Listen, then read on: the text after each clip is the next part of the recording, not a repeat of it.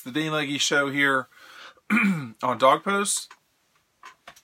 Sunday night, an eventful little bit of time here. Georgia just getting a commitment tonight from one of the best players in Tennessee in football.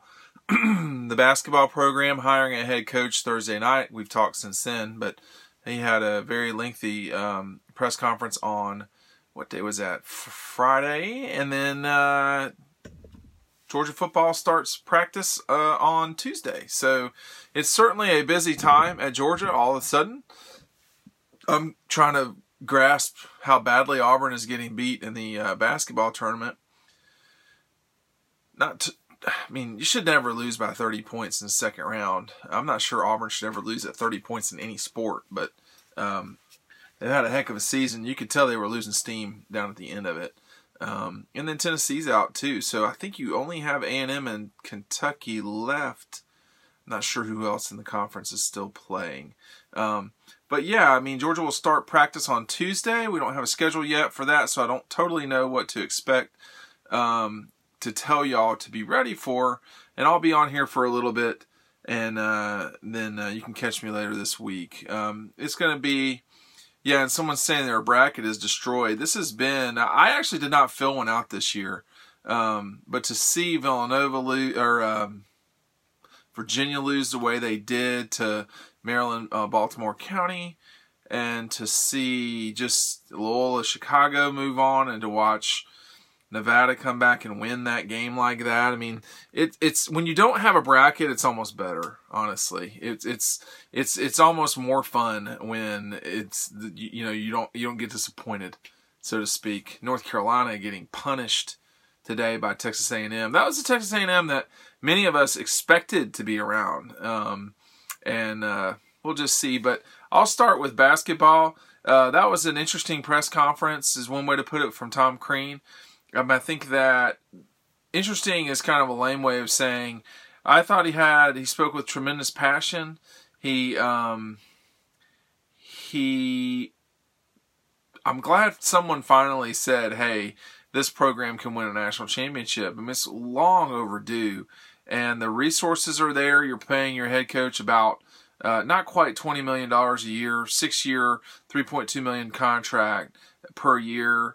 Um, I'll be curious to see what happens at the assistant coach positions. Um, you don't, I don't, nothing's really been named there yet. It looks like they're trying to persuade Jonas Hayes to stick around.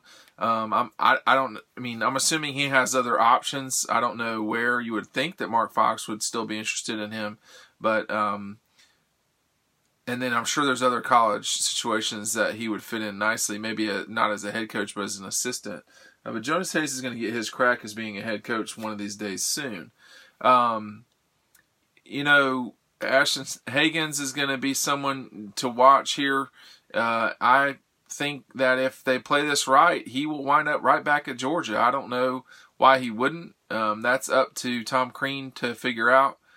Um, my overall take of that was, I mean, obviously everybody that watches these knows that I'm a big basketball guy. I've had a um, a lot of uh, background in basketball, and um, it's it's almost like you're talking a, a, foreign language half the time when you speak with Georgia people about it.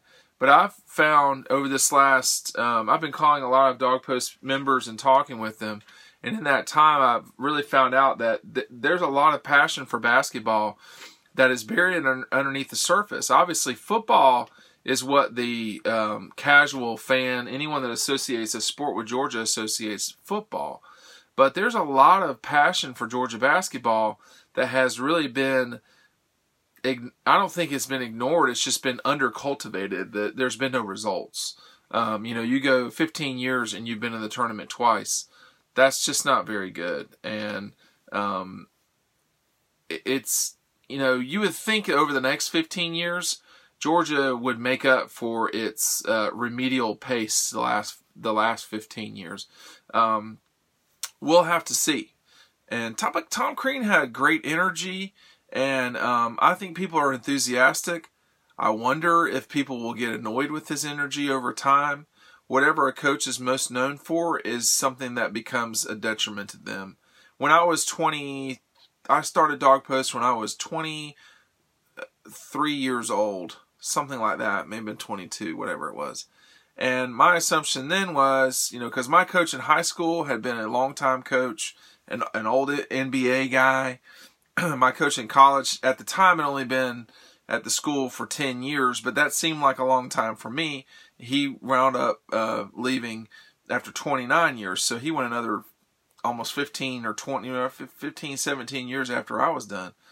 Um, so that's a long that's a long time to coach a program. So sort of my assumption was you've got what you've got and you sort of stick with it. But at that time, right when Dawg Post started, you had the transition from Jim Donnan, who needed to be replaced, to Mark Richt, and from Jim Herrick to um, to Dennis Felton, and that transition there, you know, the longer I've gone in this thing, the less it's about the coaches and more it's about the institution. And I think you've seen Florida over time do a great job of of culturally saying we're going to be good at everything we can possibly be good at. Georgia, I think, is slower to the ball game with that. I mean, if there's a program that's really trying to be great at everything, it's Florida. Um, they're not as good as they have been in basketball. Obviously, they did not get the Sweet 16. There was a time when they not, did nothing but that. It felt like, um, but they're not as gifted as they once were either. So for Georgia, now it feels like you know you've you've gotten two head coaches in the last 12 was it 18 months. So that's a long time and you're picking up steam for what should be the next 5 years if Georgia's not better in basketball over the next five years, I'd be surprised. That would surprise me on a lot of different levels. The biggest thing here, though, is what can, and obviously football is going to challenge for the conference and national championships. It appears, and you never know. You never know that what happened in year two that that might not always continue. For Mark Richt, year two was 2002, and that really great run went from 02 to 08. That was six years. Well, seven seasons. Two, three, four, five, six, seven, eight. So seven seasons. One slightly disappointing season in 2006. 2008 was disappointing as well, but they still finished top 10 in the country. Um, and then Mark sort of recaptured it with 11, 12, uh, to some degree 13, but 11, 12, and 14. So it was you can see these things can be cyclical, but it's almost always because of the coach. With Tom Crean, he he somewhat I mean, in terms of stature, he's a smaller person than Mark Fox, but they both are white guys who wear glasses, you know, and they all, you know, they both are have never been really from around here. They both have Midwestern roots. So they're similar in that background. But Crean comes with more um, he's more qualified at this moment to take the job than Mark Fox was uh, when he took it, and he's also you know more accomplished than Mark has been. Uh, in terms of who is the most important person that Tom Crean needs to get, what does he need to establish? Well, with his style, you're going to need some guards, and if if you don't get guards, you can forget it. And that's why Hagans is so critical um, if you can get Hagans to um, come on board, then you've got a possible future lottery pick uh, as your point guard, not as your two, like Kentavious Caldwell Pope was, where he was a three sometimes. He would be your one. He would run the show. He would be able to immediately compete with every single kid in the SEC, and probably for two years, possibly for one. If he's that good, Georgia should celebrate it and say, "Hey, go do your thing. That's awesome. Go to the league." but probably for two years. And then you build on that. There's seven top, uh, there, right now, class of 19, there's seven top 100 um, kids in Georgia, and none of them are committed anywhere. So if you are Georgia or Tech in this case, you have some serious um, potential if you can just get the ball rolling. Um, and that's really the thing. I mean, I think that if if if if Tom Crean has learned lessons, because I've spoken with a lot of people about him and his trajectory and you know what this will mean for for him and for George and so forth. You know, he any any coach that's anywhere for an extended period of time is going to rub people the wrong way after a while. They're just not going to like them. That's what happens. Um, that's why they're getting paid millions of dollars a year, basically for for people to not like them and for them to deal with that. So at Indiana, basically, he had a harder time at the end keeping kids, in-state kids at home. And I don't know the reason why. But at Indiana, essentially, and this makes sense, they've got six national championship banners or five, whatever it is. And that is their starting point. That is their reference point. But, you know, that's not what's happened at Indiana in almost 30 years. So it's not really reality based to talk about Bob Knight's 1987 team or the 1976 team that was undefeated.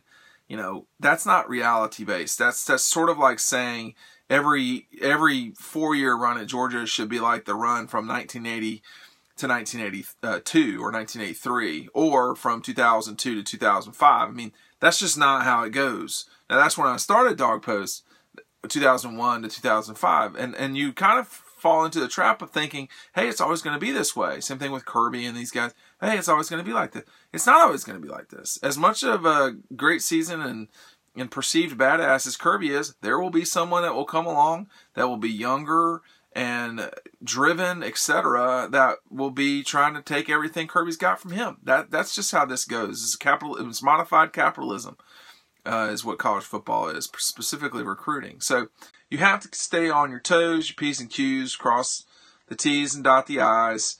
And if Tom Crean can get the ball rolling, if he can just get the ball rolling, Georgia can have a two decade run in basketball that it has never had.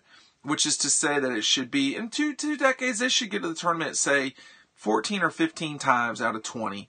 Uh, get to the Sweet 16 a fair amount and uh, you know make a run to the national championship game and, and, and win it. I don't think it is out of the question at all to say over the next 20 years that Georgia should you know it it should be assumed that Georgia is doing this sort of stuff to win national championships because that's essentially at every single sport at Georgia outside of volleyball and soccer Georgia has competed and or won national championships track football baseball uh, women's basketball has narrowly missed.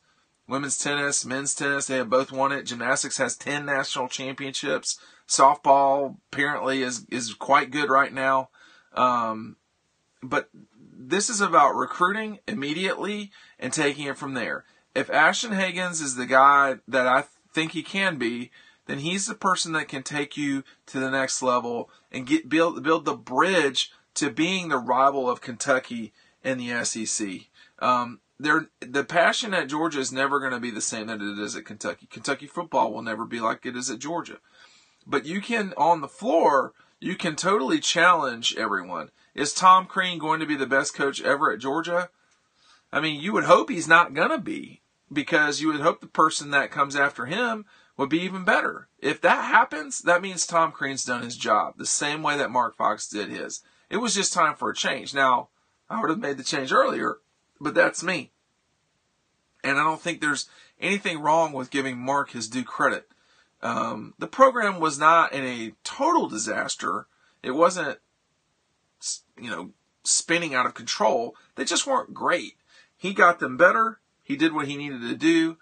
Um, and after about 2015, it was time to move on, I would say. And so that's happened. Um, now there's a massive contract in place, and Georgia can take it from here. You don't know who the next co- uh, coach at Georgia would be. You have no idea. The next coach just got hired two, four days ago, whatever it was, three days ago. But that was a quick one. And Greg McGarity, after the press conference, um, looked exhausted. Um, but if you're Greg, you know, this is probably one of the last things that you'll do at Georgia. It's my guess. So, you know, this is a legacy hire for him. And the Kirby thing is too. But this, I get the feeling Greg, this was more on Greg than the Kirby one. I mean, the Kirby thing, basically that was going to be forced on Greg. It's what it felt like to me. So that was going to happen almost no matter what. In this case, you know, he went, he went as about as good as you could go. I think Thad Matta was a very good choice. Uh, and then from that point forward, he, he was up front with Tom Crean telling him, hey, uh, we are pursuing Thad Matta. but we want to talk to you. Thad Matta fell apart.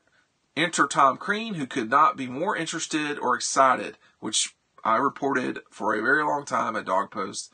His interest was significant for this Georgia job, and it worked out. So kudos to uh, Greg. I'm glad my sources were not off on this one, which they usually aren't, but you never know with a coaching search, particularly what became, what was starting to become looking like a legit coaching search for a second there. Because if Crean didn't come through, I don't know what you do then. Uh, Wes Miller at UNCG, Earl Grant at College of Charleston, blah, blah, blah. Here's a question, uh, and this is kind of a good one. Uh, your thoughts on AD's hiring searching forms seems like a cover your ass move. Um, and what is the draw for Tom Crean? I will start with the coaching search firms it allows you to talk to agents and it allows plausible deniability, which is to say, um, oh no, Georgia didn't ask the coach about their interest at the job when they're talking about the lawyers. In many ways, it is just a cover your ass situation. I've been a part of a presidential, um, a presidential search at an institute at, at a collegiate level, and um, they just kind of filter in people. We went through about 300, I think, and we got down to 20. And we, we interviewed, I believe we interviewed 20 people, something like that. And then we kind of wound up with three people who came to campus. And uh, we, we ended up hiring the person who's the president still now. And he's been there for 11, this is his 11th year, so some time. So in that case, the, the search was productive and so forth. With Georgia, they probably are vetting things. Um, if you can't ask Thad Matta because of HIPAA violations um, about his health, the search firm can because um, they're not hiring him. So there's little ways around it, um, stuff like that. Um, and I think that, uh, you know, if a person has a problem, like some coaches have substance abuse problems, uh, or they drink too much, whatever you want to call it. You, you know, the search, the search firm can look through stuff like that and uh, take it from there. Um, so the school doesn't have to do that. In terms of, and I'm trying to remember the other question. I think it was about uh, the draw for Crean to Georgia. I would say the players. I mean, when you start talking about um, the kids that you can get from just Atlanta, you have a chance to sign every single year at least five top 100 players. And like in the 2019 class, because it's so open, you would think, hey, they can get a pretty good class by November. Um, but there should be, so Mark Fox, when Fletcher Page and I knew that there was a problem, I think it was 2012 or so, or 13 with Tony Parker, when Georgia wound up third or fourth for him uh, we both were driving back to Athens after that one, and we're like, that's not good because this has been the whole four years that Mark has been around, and Tony Parker, everybody knew about him. He played for the United States, um, Olympic development. I mean, there was all USA basketball, for lack of a better term. There was no excuse not to be at least second place. I mean, if you the kid wants to go to UCLA, I get it, but to be three or four or whatever it was. So that that's when we knew there was a problem.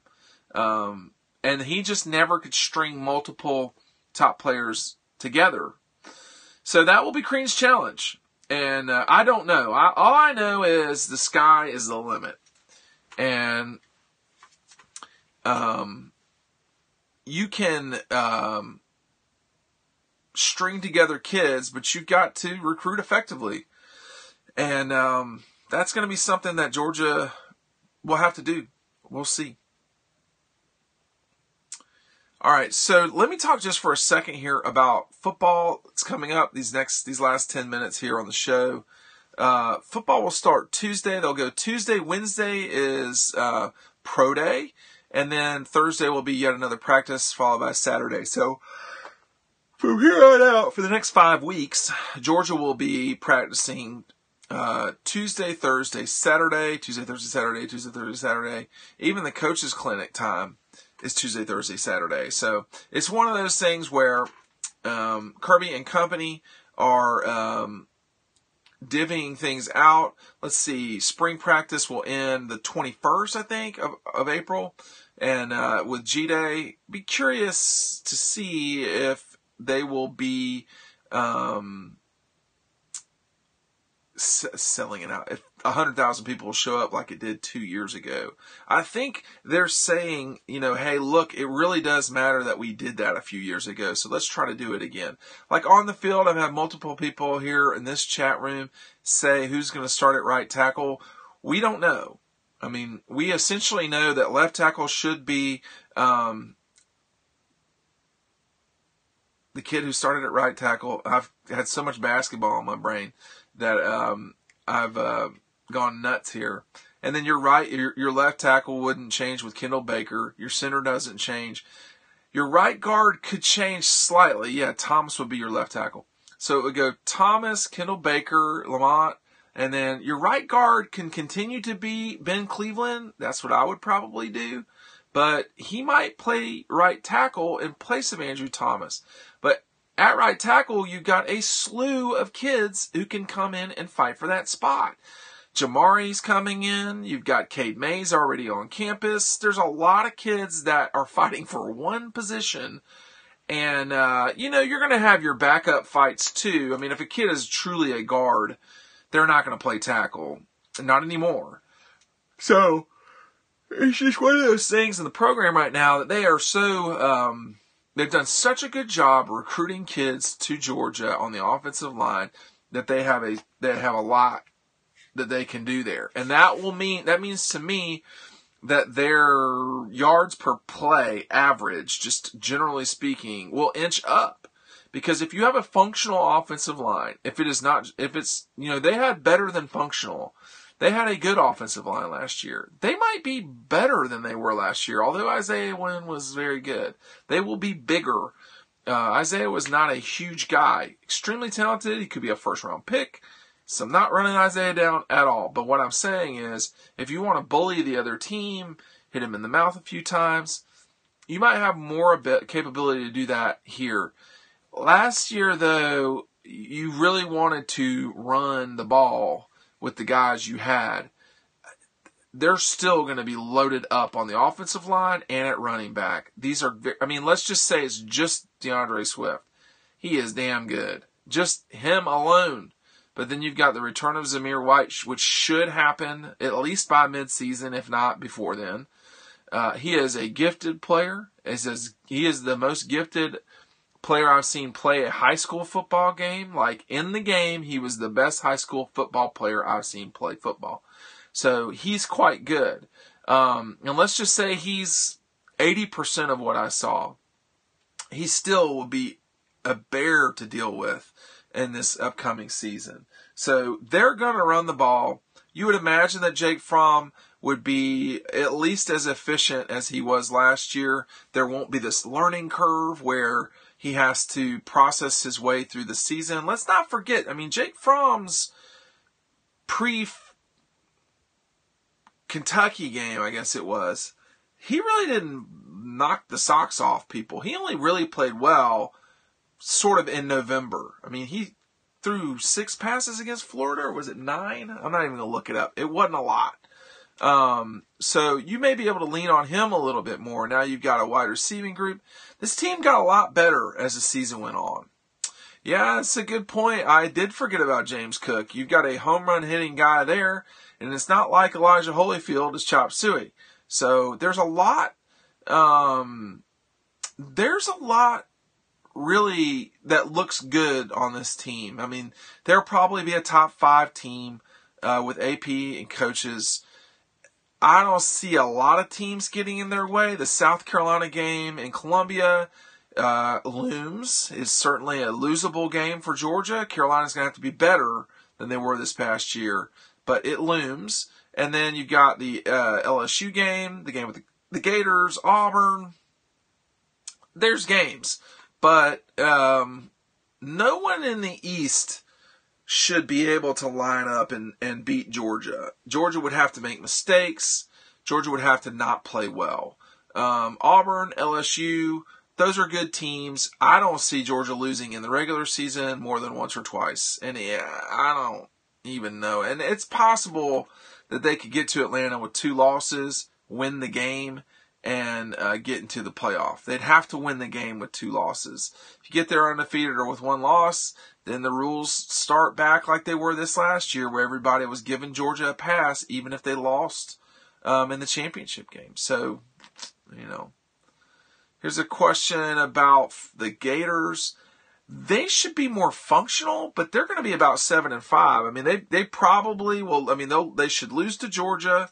You would think they would lose to South Carolina. They got to play LSU. I mean, and they've got the rest of the East. I mean, Georgia's got to go to Missouri too, so that will be a slightly tricky game.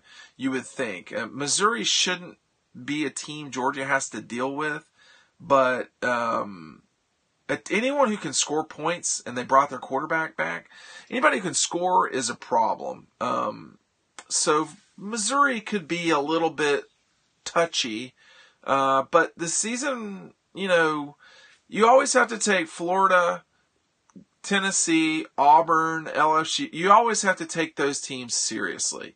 I don't think that, as it stands right now, it's hard to imagine that anyone in the East is really on Georgia's level. Last year, the Gators were not even close. Tennessee's not even close. They both had coaching changes. South Carolina was within two touchdowns. South Carolina played Georgia the toughest of anybody in the East that I remember. I mean, Missouri game was competitive. Kentucky was competitive for like a quarter. But they just, those guys, and then obviously they drilled Vanderbilt, Florida, Tennessee, they drilled Kentucky, they beat Missouri pretty bad. Uh, who else is in the East? South Carolina was competitive. So South Carolina was a game that it never felt like to me that Georgia was going to lose, but it also didn't feel like they were in, you know, going to blow them out. Um, I thought Georgia was better than Clemson last year. I think it, I think the results sort of play that out. But Clemson got on a roll and really beat South Carolina bad. Um, that was surprising to me because that was only a few weeks after Georgia played them, and it might be now that Clemson, uh, uh, that South Carolina has a thing now with Clemson, whereas five years ago, uh, Clemson couldn't beat South Carolina in anything that mattered. So that can happen sometimes too. We'll see how long Clemson's run goes here. Um, the quarterback thing now, I mean, there's just so many people talking about Trevor Lawrence starting. I, I am, I am, I just have a hard time seeing him replacing a quarterback that got them to the playoff, uh, particularly a senior quarterback that got them to a playoff. So we'll just see. And that, that defense for Clemson is going to be superb. But you never can forget that Dabo Swinney is good for about one dumb loss a year. Yes, I will be at G Day. I'm always at G Day. We're going to have a dawg post event for G Day. I will get you the um, particulars for that. It's probably going to be before the game in Athens. And uh, maybe Friday night. I doubt it. But certainly before the game on Saturday, probably around noon. And I will just let y'all know when that will be. Okay, we will catch up with y'all next week. Thank you for joining me. This is Dean Legge, dawgpost.com. Go check us out, and uh, we'll see you soon.